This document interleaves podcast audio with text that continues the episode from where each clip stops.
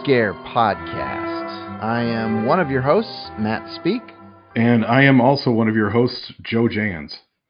And uh, Joe, we are back uh, uh, for another thrilling episode of the Cinescare podcast. We've got some movies to talk about. We've got a um, Chicago area ghost story at the end that we'll do. Um, and uh, you know, I just noticed on my name on uh, on our recording thing here, I've got a little weird bracket at the end. Did you see that? I, I see it now. Now I can't Yeah. not see it. That's very strange. Yeah. Anyway, I'm th- this is thrilling for everyone. All the But, uh, listeners at home, I'm sure, are getting a lot out of that. oh, he had a bracket at the end of his name. Amazing. Uh, Ooh, an hour and a half of talking about typos. they love it. Yeah. Uh, well, Joe, I got to say that we are now we're fully into 2021. It's not, you know, I've written it now on a couple of checks. Uh, I have written it on uh, signing my name on things or whatever. So it's official. Once I've written t- the new year on a check or on a piece of paper or whatever, that's it. So once you've committed it to muscle memory, it's It now official. officially, yeah. Okay. I believe I've I've written it enough that I won't make that mistake. I rarely make that mistake, but yeah. Um, but I think it, we're officially there. So it's our new abnormal, is what I thought we'd call this episode, Joe. Ab- Abby Normal Abnormal. We've Yeah. got a new president coming this week. We've got tomorrow. tomorrow as we record this, Yes. and uh, we've got a new year. Uh, we've got a new strain of coronavirus running around. Yeah. Uh, it's of course, by the new. time by the time this episode comes out, the president will be old again, and uh, we might have yet another uh, version of the coronavirus. could be, yeah. and and murder hornets or flaming monkeys or whatever's next on the horizon for What are they going to throw at us? Yeah. yeah, Um, so, well, this week, this couple weeks, Joe, I, I didn't watch a lot of movies, but I what I did watch, I I was ambivalent about. no, there was a there were a couple. I, there was one or two I liked. Uh, one was kind of a uh, sort of a, a a harkening back for me. I one I hadn't seen in a long time, uh, but um, the first thing I'm going to talk about is a little series on Netflix that is is I, I guess the the kids are calling it viral, Joe.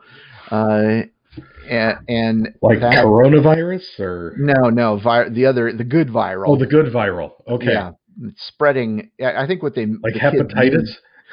Well, no, I think what the kids mean by viral is it is uh uh what's what do they call no, I can't even think of it. What do they call that when uh something grows exponentially? Oh, exponential.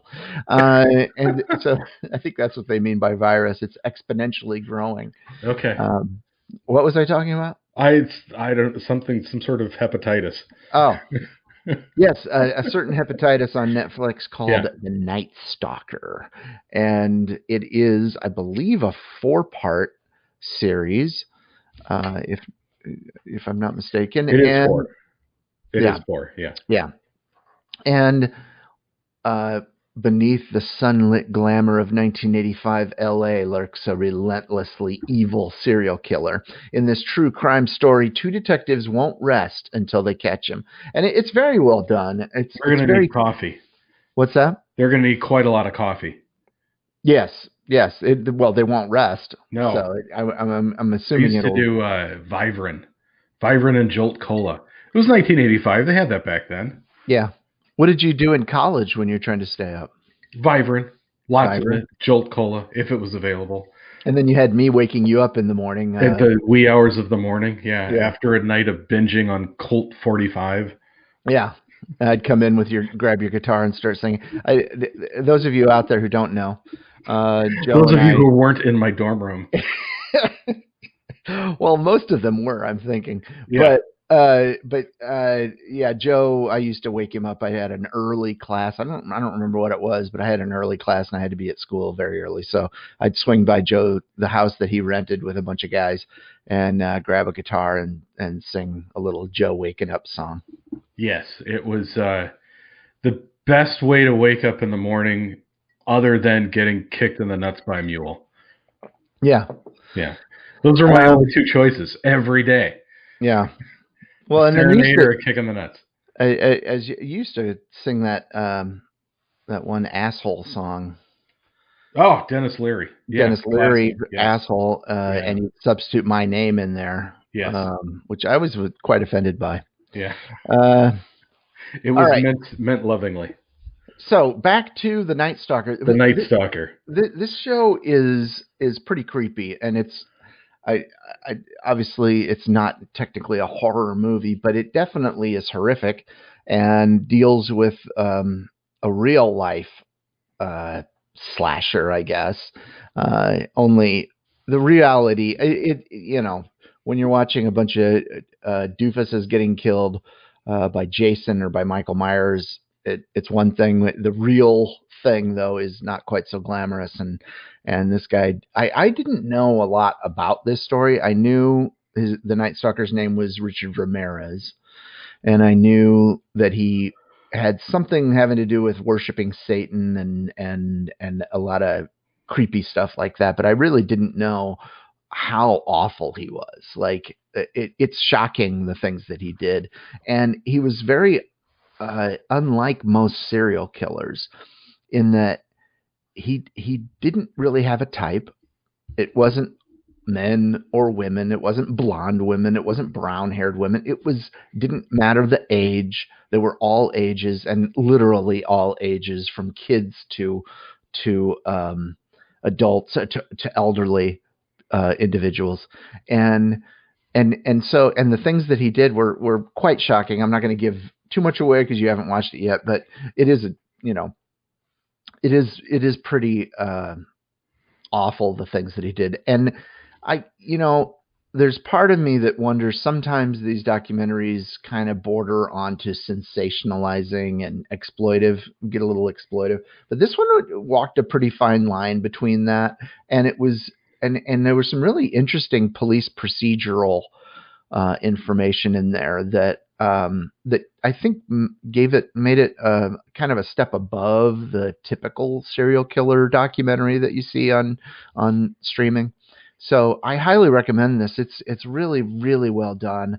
Uh, it's quite en- engrossing. And it, if you start it on a weekend day early, you're not gonna you're not going to be doing anything else that day until you finish it.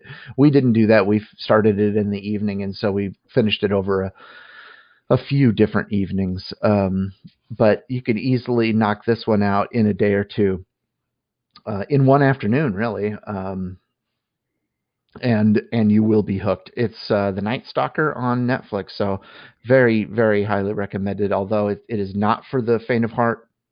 There's a lot of uh, there's a lot of uh, uh, pictures and imagery, photographs from crime scenes that are pretty disturbing, and and then one girl that he kidnapped when she was about six years old tells her story, and it's it's pretty disturbing as well. So, um, I you know it's definitely not for the faint of heart, and uh, uh, it's it's not for something. It's not. It, it, they definitely go deep into it, so uh, you want to be prepared for that. But I I really do highly highly recommend it. I thought it was a great documentary.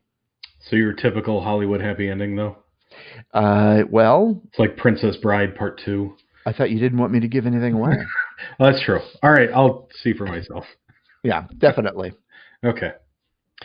Uh, let's see. My first movie of the episode is the 2018 special Cam, C A M. I saw this on Netflix. Uh, this, you know, honestly, due to some things in my past, I'm a huge fan of watching bad people get what they deserve. Um, and this movie, for the most part, delivers it, at least up front. Um, what this whole movie is about really is there's a girl who's a uh, she's a cam girl. Uh, what this means is she sits in front of a webcam all day and she does whatever a bunch of horny, lonely guys will ask her to do, uh, as long as they're willing to pay enough for it. And her goal in all of this is to become the most popular, at least in the initially the top 50 and then top 10. You know, she's striving for that number one spot on this particular uh, webcam website. and one day, our poor little cam girl ends up getting her account hacked in a very peculiar way. And that's honestly, that's where this movie takes more of a sci fi type turn. Um, but now she's, in, order to try to make things right, she's got to utilize all the people that she's been stepping on all this time, like the uh, the guys that have been paying her with web coins and the other girls in the room. You know, she has to try to use those people's resources to try to get her life back to where it was. Um, I honestly, I was kind of hoping that the conclusion of the film would be more of a, uh, a transformation where she would actually learn from her mistakes. Uh, you don't exactly get that. I know that the the writer with the concept of this film, they were hoping that the audience would actually root for our protagonist, uh, who's so ambitious that you know she won't stop with what you know anything because of of her passion. Uh, kind of in the same vein of like a Black Swan movie or Whiplash. Um, however, this girl is, in my opinion, despicable. Um, I just couldn't back her. I was actually hoping that she would never get her account back. But uh, you know, go to community college, learn to type or something. But she's a really self-absorbed, narcissistic character. Um, the movie itself, honestly, the up until the sci-fi twist, I was on board. I thought this was fairly decent, uh, but th- the ending really left me kind of empty. So you know, you can find this on Netflix. It, it was okay of a watch. I'd give it like two. Uh, what are we doing? Slashes, uh, saw blades, whatever. Two. I give Yeah, her a two. Okay. Um, so I give her a two. But uh, anyway, that's the 2018 movie Cam on Netflix. Uh, yeah, I I really liked that movie. I I um saw that I don't know a year or so ago. I I wouldn't have you know put it in my top ten list that year or anything, but I, I liked it. I thought it was enjoyable. Um, I thought the the the kind of doppelganger switch or whatever that happens um, was interesting. I, I liked it.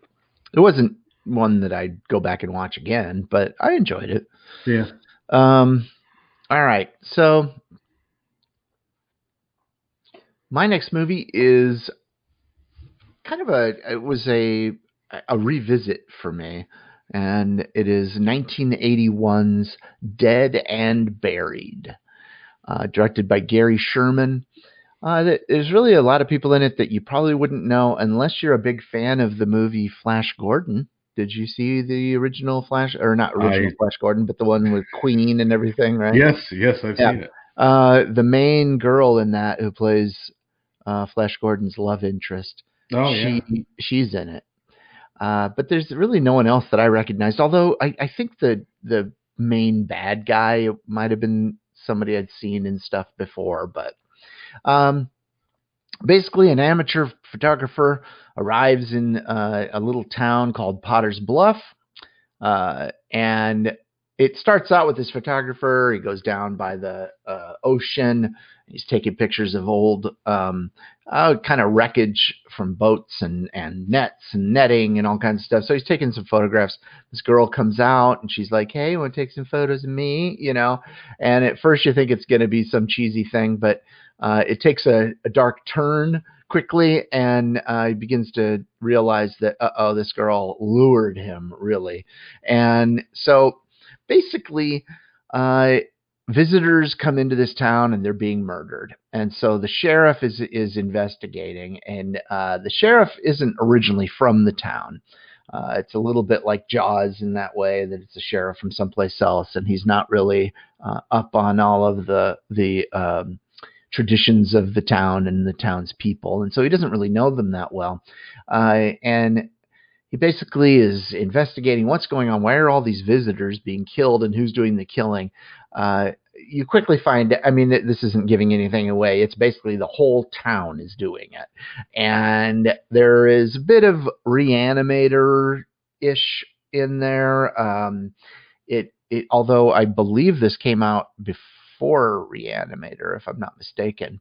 This is 1981. I don't remember what year Reanimator came out, but um, but it it's it it's I've always liked this. It's very well shot. It's I, I, I enjoyed it when I was younger, although it really freaked me. it kind of disturbed me when I was younger because uh, they some one of the killings, especially towards the end, really kind of uh, disturbed me a bit, and especially because there's all these townspeople like cheering it on and everything. And uh, I probably watched it when I was way too young to be uh, watching it, and uh, on I think it was on HBO or something like that when I was young, and and I, I probably shouldn't have watched it, but uh, I mean I was I guess I was 12 or 13, but it was it was pretty young for for the amount of violence that was in it, but um, very well shot, very well done, pretty tight.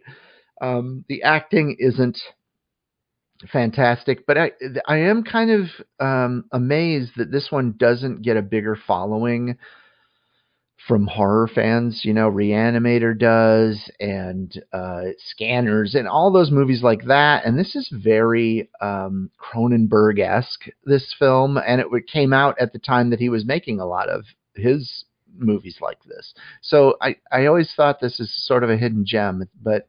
And, and it's definitely one that I think if you're a big horror fan, it's one that you got to check out and um, it's it's very well done. It, it, gets a little darker maybe than the Cronenberg. Cronenberg has a bit of a wit to him and a and a bit of a humor uh, to what he's doing, and and you see it in a lot of those movies. But uh, this one doesn't really have that, and the script does get a little clunky at times, but it's still worth checking out. And that is 1981's uh, Dead and Buried.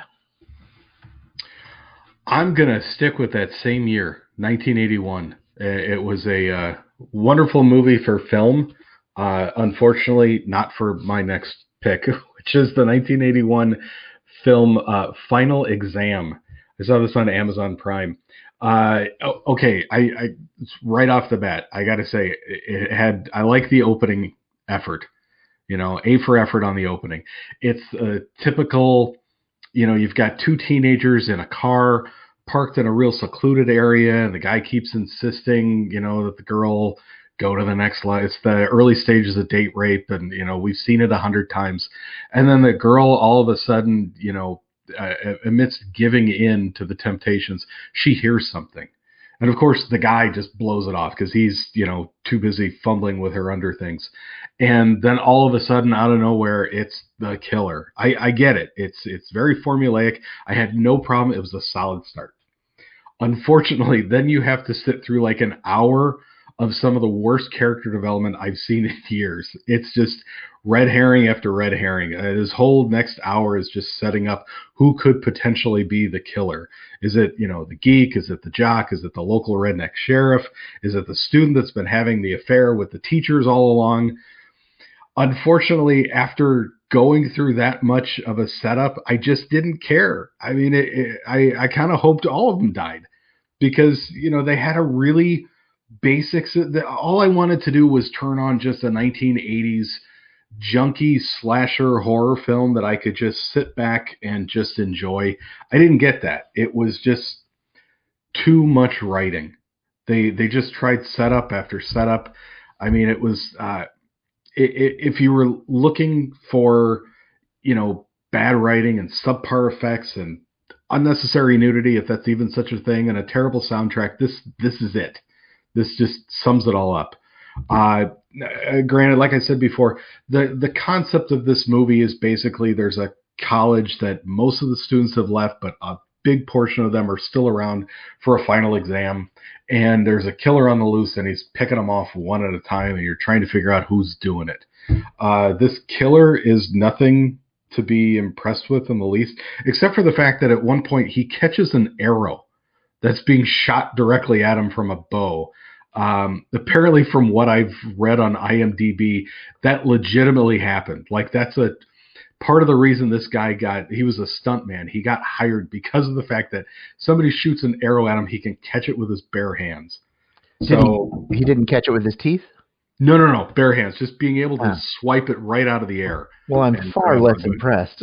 oh, I know. If it was like a bullet in the teeth, I would have watched this movie twice. But so anyway, uh, I I would really like to see somebody do a decent job of this whole concept. Maybe if they had a college campus that had more than eight people on it, but Um, still, this just fell real short.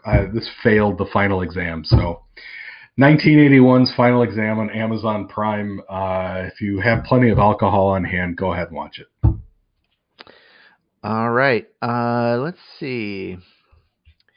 My next movie was oh yeah, Hunted, which is a I believe it's a, a French, German, British or uh, uh, Irish combination film. Um, but it let me let me this one was it had potential. It it was shot very well. It it looked like it was directed quite well. Um, it was not, uh, you know, there, there was nothing overtly wrong about it, but the problem was that the acting wasn't great for one thing, but they, they had a really weird setup.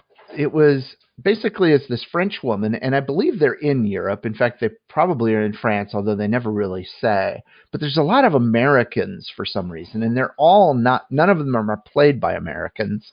Everybody's speaking English in this, um, but none of them are played by Americans, and the American accents are just awful, like really bad, like stereotypical. Hey, what you doing? Hey, buddy, what you doing? Kind of thing, and and and it, it wasn't voices being dubbed. These were the actors uh, speaking with American accents. The main uh, bad guy, the main killer, he had an okay American accent, but she goes, she goes to this girl goes to a uh, a, a gas station and uh, the, the, the gas station, the guy who's running the gas station, the attendant, he's got this horrible accent. Like it, it, it, was literally talking like this. Like he's really trying his best to sound American. It was awful, but. Matt, I think you should do the whole review in that accent. Yeah, talking like this. when you see, um, Oh, it was, it was bad, and and that kind of threw me a couple times. even the main killer, uh, his his accent, it was it was better, it was good, but it wasn't great. Uh, and and there was no explanation why this why they had to be American guys and why the gas station attendant had to be American. Uh, but so basically, this this it starts out with this woman, and she's I believe on a business trip. She's staying in a motel, uh, hotel, and uh, she decides it, it, it's obvious she's got some problem with her boyfriend at home. They're texting back and forth, so she decides to go out and uh, kind of go to a bar, have a couple drinks, dance, get get her mind off of things. Well, there's a guy there who hits on her, and he's real creepy about it and everything, and she doesn't like it. So another guy comes and and uh, uh, kind of defends her and says, "Oh, get out of here, get out of here." Whispers something to the guy. And soon enough, they uh, they uh, the girl and the guy that rescued her they're out smoking a cigarette. They start making out. They go into his car, and another guy gets into the car and starts driving away with them. And and so it turns out these two guys are killers, right? They're serial killers, and they've done this multiple times to a bunch of different women. And I would think that being a tourist and a serial killer in a in a foreign country would be kind of hard to pull off. But uh, at any rate, they wind up in the woods, and there's sort of a uh, well, not sort of. There's a pretty obvious little Red Riding Hood reference. There's wolves around. There's this woman. Uh, uh, the woman is wearing a red coat. And, and, you know, very overt little Red Riding Hood references. Uh, it's the action, you know, she it, it, spent a lot of time of her trying to get away. You've seen this story a, a half dozen times, if not more, probably in much better movies like Revenge and uh, Alone and movies like that. In fact, this one I felt like was really trying to be a lot like Revenge, uh, but it's just not as good. It, the the uh, set pieces that they had for them weren't all that great. There was some okay practical effects. Uh, but overall, it just kind of it, it, I was I was ready for it to be over with while I was watching it, and that's never a good sign. But I could be wrong. I know I've seen a lot of people online who have uh, in groups that I'm in have posted about it and they love it. It's got some good uh, I guess some good reviews and stuff like that, but it just didn't do anything for me. But that is uh, 2020's Hunted. Boy, it sounds like uh, all of the movies that we've watched uh, or watched for this episode, nothing's really uh, impressing either one of us. And No. I'm going to stick with that theme because I watched the 1988 movie Elvira, Mistress of the Dark. so okay, I'm gonna I'm gonna fully admit I watched this movie for the exact same reason that everybody else watches this movie, and that's just to simply stare at Elvira. Uh, Cassandra Peterson is showing us again what she does best. Uh, actually, she's showing us both of them. Uh, this script is, you know, over the top with the acting, and it's tons of like old vaudeville jokes. And I mean, I I've never really watched episodes of Elvira. I know what I'm getting into, though. I grew up outside of Chicago. I used to watch. Uh, it was called Son of Svengoolie. This guy would dress up, you know, with like monster makeup on and stuff, and he would introduce bad movies, and you just, you know, it was a Saturday afternoon ritual. And Elvira just did it much better because she was much better looking than uh, Son of Svengoolie was. But anyway, it's you know, like I said, you know what you're gonna get. Um, it's what I found out uh, in a little bit of research was Brad Pitt actually auditioned for this movie and got turned down because he was too good looking. Uh, which I, I thought was really odd because he was supposed to play Elvira's love interest. Or actually, no, I'm sorry, I take that back. I think it was one of the kids. But she thought that um, his he was so good looking he would just distract everybody from the real you know love interest of the film. Also, I found out that Tim Burton was supposed to be the original director for this, or at least that's what Cassandra Peterson had wanted. Unfortunately, he was a little busy doing a film called Beetlejuice. So otherwise, that actually would have been very interesting movie seeing Tim Burton uh, fool around in the Elvira universe. So, uh, but anyway, it, it you know it's it's a B film. That's what she's all about. Uh, she's a well, she's a double D film, but uh, it it was fun. It you know it, it wasn't anything shocking or spectacular. Like I said, if you just want to ogle over Elvira for an hour and 15 minutes, this movie you could do a lot worse. So uh, they can't all be Silence of the Lambs. So anyway, that's Elvira, Mistress of the Dark from 1988.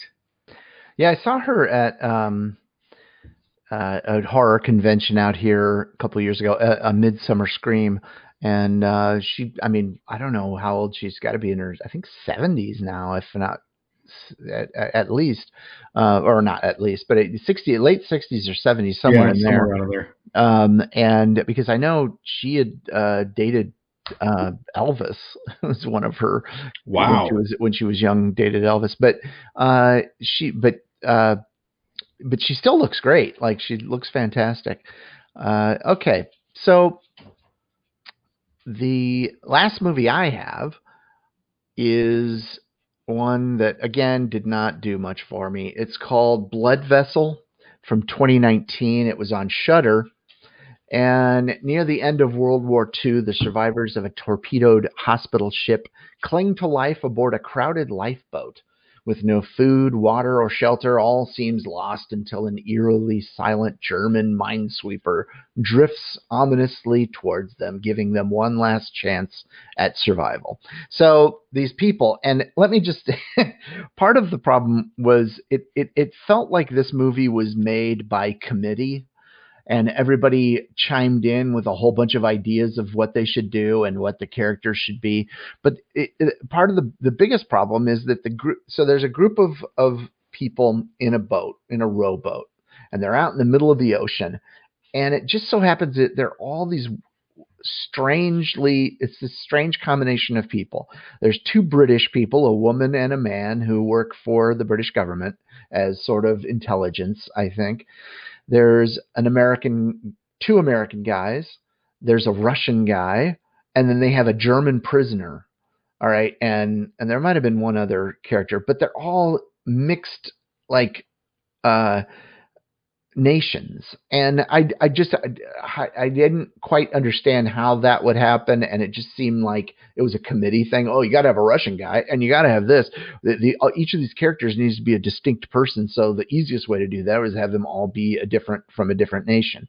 But it just didn't work. And um oh, there was an Australian guy, and of course he had the Australian hat on. Everybody's very stereotypical in this, and um, so, but anyway, they they're adrift. I, I I guess they were on a boat that that capsized or fell, you know, sunk. They're adrift on this lifeboat, and suddenly this giant uh, warship, German warship, comes crashing towards them in the ocean. Uh, they the, this ship on one in one shot the ship looks like you know one of those carnival cruise lines where it's the the the uh it's so high up to the deck they'd never be able to get up there. And then the next shot it's oh we can just climb up. But it it it, it was a little um inconsistent there. But once they got on the ship they realized that the the whole crew is dead. And they can't figure out exactly what happened. Of course they're all rotting or whatever and they're and they uh don't understand what's going on. Well, they find a little girl on there, which is very it, that whole part of it is very, at least on the surface, very uh, much like Aliens. What was the little girl in not Ripley, but um, there's a little girl in Aliens. You know, uh, it's sort of like that in that way, but of course. She's not all that she seems, and there are there is something on this ship and I won't give away anymore, but it it definitely is a creature feature feel. But unfortunately, the creatures are kind of confined to one room and uh, use a little mind control maybe or whatever, but it doesn't really go like it, it, there's nothing about these creatures that is that scary. You're kind of like you can kind of do them in pretty easily. So I it, and they're not zombies, so, but um, and they're definitely intelligent creatures. They're supposed to be powerful creatures. It's it just didn't. There was nothing that it did particularly well. I and and that's pretty bad because normally these kinds of things where you got a bunch of people stuck in a ship where they got to go searching and and going through dark corridors, that kind of thing, I would really you know it's kind of foolproof to me. But it just didn't do anything all that well, and the dialogue was was pretty bad. Um, it's not the worst movie I've seen. I, I would give it two and a half slashes. Uh, it's disappointing. That that my two and a half is is that it's disappointing, and so um, that's where I've got it. So that is Blood Vessel from 2019. This is we just might as well retitle the show just disappointment across the board. Yeah.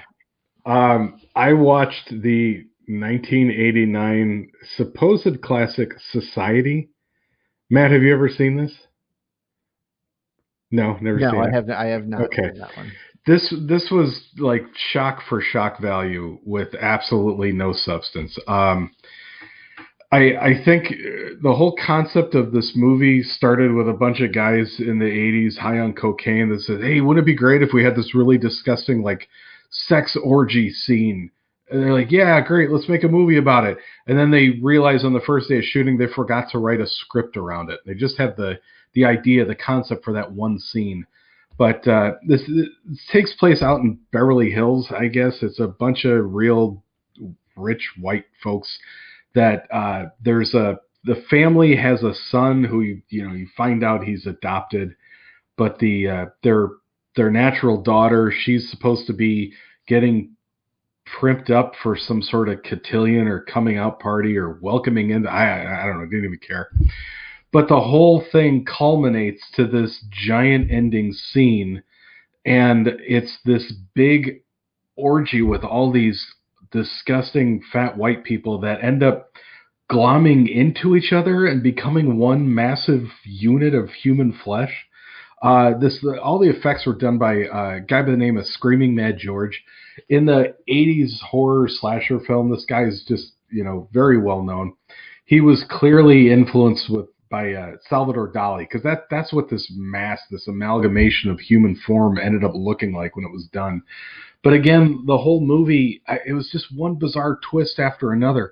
This was the directorial debut of Brian uh, Yuzna uh, this was the beginning of a long list of shock for shock value films like uh, Beyond Reanimator and The Dentist.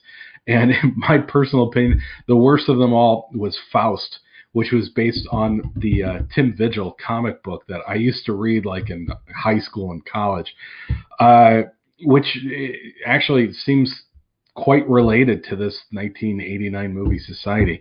Um, there's really bizarre concepts in there. There's this uh, character. Her name's Mrs. Carlin. She's played by this huge, massive woman named uh, Pamela Matheson.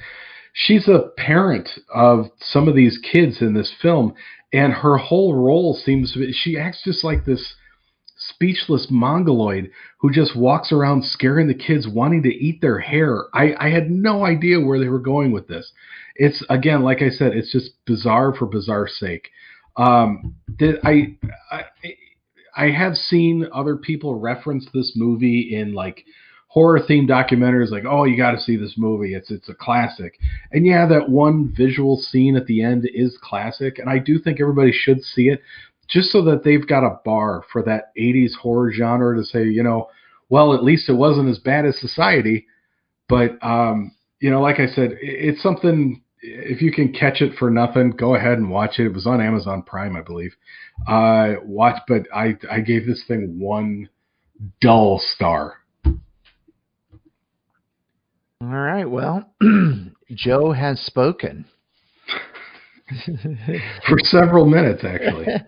do you um, have any others that you wanted to talk about? Uh, I, I am do, out. I'm out of movies. I I actually have two. There's obviously a homework assignment that you didn't do. What was that? Because I asked you, I I want somebody else to watch Drive-In Massacre. Oh yeah, that's right. So I will I will hold that one back Okay. until we can talk about it some other time. But I did see one other. It was on Netflix. It just came out. It was a series uh, shot in South Korea uh, called Sweet Home, and it is a ten-part series. Uh, each episode's about an hour long.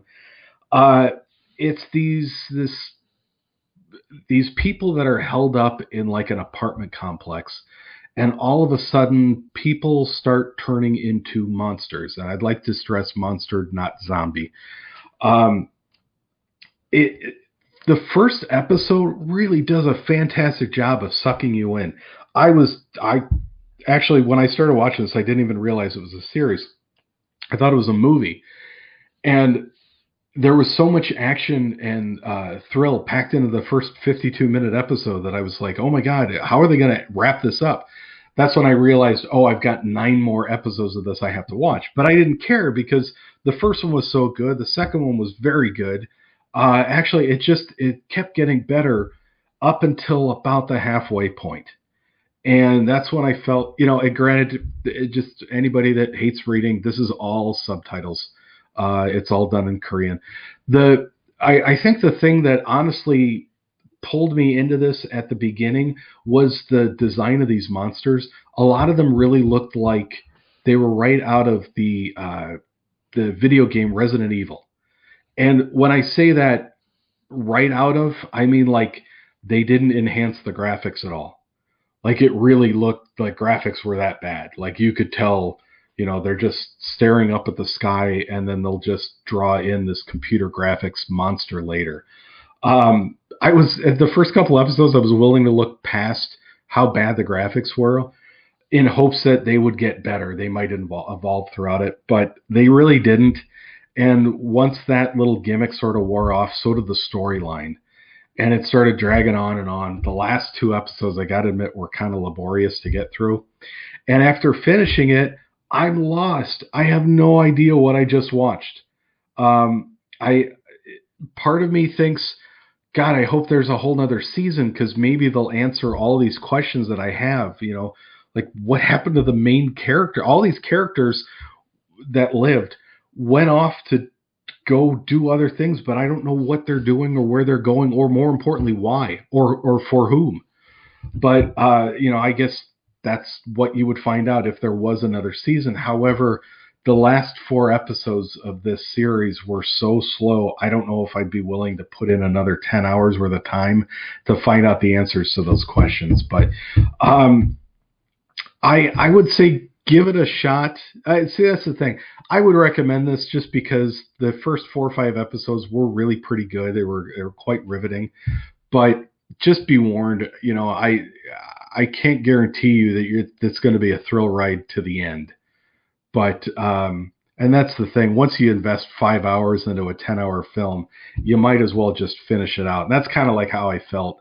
Uh, you know, like I, I was so invested in it. I, I, felt like if I stopped watching it, I would have wasted five hours of my life. So, uh, so that being said, I, it's just, I'd say be cautious, uh, going into it. If you're a fan of the genre, uh, there's some wonderful horror films that come out of South Korea. I, I thought this was going to be one of them. It's not bad. I, I, I won't I won't slam it at all. It's just uh, it didn't exactly go in a direction I was hoping for. So anyway, that was Sweet Home, and you find that on Netflix. All right, yeah, I actually had one more, and that was uh, the Chilling Adventures of or Chilling Adventures of Sabrina, uh, episode or like I think this was season four, if I'm not mistaken. It it uh, wraps up because they uh, well the uh, HBO canceled the series, so it wraps it up pretty well. This was a really good season though overall. I didn't care for the last season. Season three I thought went off the rails a bit, uh, but part four is actually really good. So if you were disappointed by the previous season of Buff of uh, Sabrina. Um, then I, I think you're you're really gonna like this because I, I thought they did some extremely interesting things. A couple of the episodes were I thought really experimental and uh, I, I thought it was a just a good way to close out. I I would like for them to keep it going, and I know there's a huge petition uh, at Netflix to to keep it going.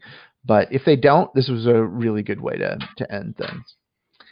Uh, okay, so, Joe, we've got a story. All right. And now we've gotten the formalities out of the way. Yeah. And get down to brass tacks. Get down to brass tacks is right. So, but the first thing I need to do is find the story. Where is it here? It was right there. Uh, you know, maybe some uh, waiting on me finding the music. Uh, Background music. Yeah. Um, did you have another one? Uh, well, no, it was just that uh, Drive-In Massacre. Oh yeah, yeah, yeah. Which, yeah, I don't want to spoil well, that. You know, one thing I was thinking though is, well, I'm looking. Okay, I found it. Uh, one thing I was thinking though that we could do is maybe I know we had talked about having a theme for the next episode. I was I thought yes. a, a, built-in theme would be uh, us each picking three movies from the other ones, which would be easy because I think we only had one or two movies. One overlap. Yeah, yeah, we we only had one overlap, right? Yeah. In our top twenty, uh, yeah. but each of us picked like three or four movies from the other person's uh, top 20 or top 10 of 2020 and watch it. And and then and then we'll talk about what we thought about it. Is that going to be boring for the listeners because they just heard us talk about these i don't think so. I think that no? uh, they're gonna they'll hear a different opinion maybe of, of One, yeah i get it. Now once we put our matt and joe classic spin on it well and maybe it won't be it'll be it won't be that maybe we'll it won't be the main focus of that episode. Maybe we'll still also talk about other movies that we had seen, but but it'll be a part of the episode is talking about what I thought of a few of yours. Yeah. Plus Drive-In Massacre. Plus Drive-In Massacre. Right. That's right. Which was not on your list. No. Okay. Because it um, wasn't from 2020. So Joe, just south of, just southwest of Chicago. Oh, you're jumping into this now. I am jumping into the okay. story right, all right now. All right. I, I, I, I got to buckle my seatbelt. Oh, buckle your seatbelt and uh, any uh, pre, you know, maybe some sort of, um, I don't know, organ, lead in? organ lead in, you know, creepy organ lead in. That would be fun if if you decided to do that. Or maybe Sinatra doing my kind of town. Uh, Chicago is. I guess you know. Calling me home. Yeah, that could be. Um. So south, just southwest of Chicago on Archer Avenue in Justice, Illinois, across the street from Resurrection Cemetery. Justice, the bar, huh? Justice, Illinois.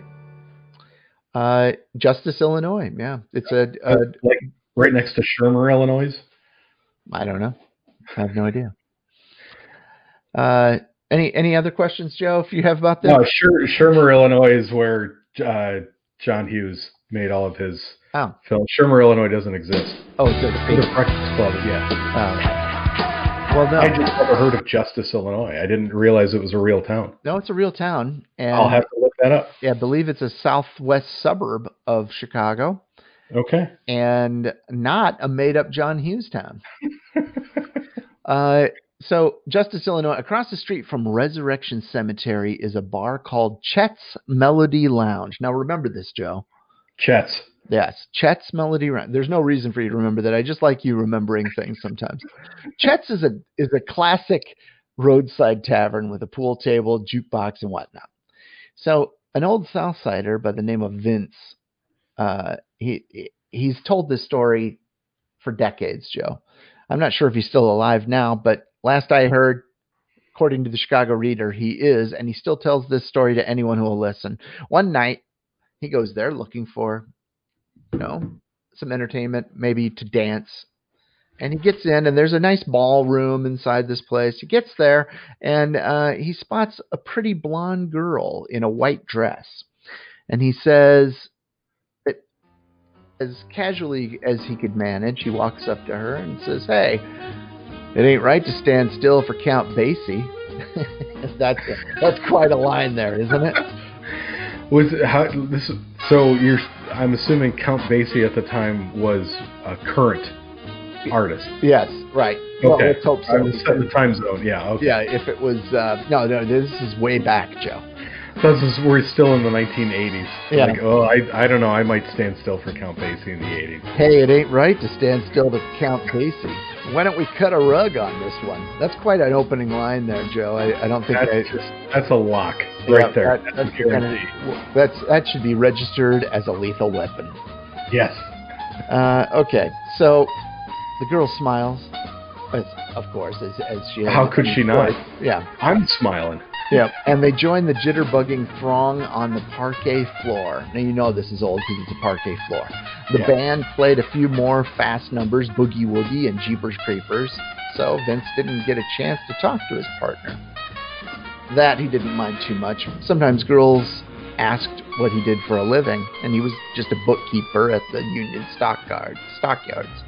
But when the band sagged into begin the big wine, begin, begin the big big wine, Big wine. big wine, Vince Uh, was yeah. Vince was finally able to. I, I that is a word I was not expecting to pop up. This is a Sammy Davis song. I know. Uh, okay, all right. Sammy Davis Jr. or Senior? no, Junior. Yeah. Okay. Um. So anyway, I don't know if Junior and Senior. I don't know. if Senior had a whole bunch of hits, but I don't think you know, go did ahead. actually. Yeah. so pretty much you can just say Sammy Davis.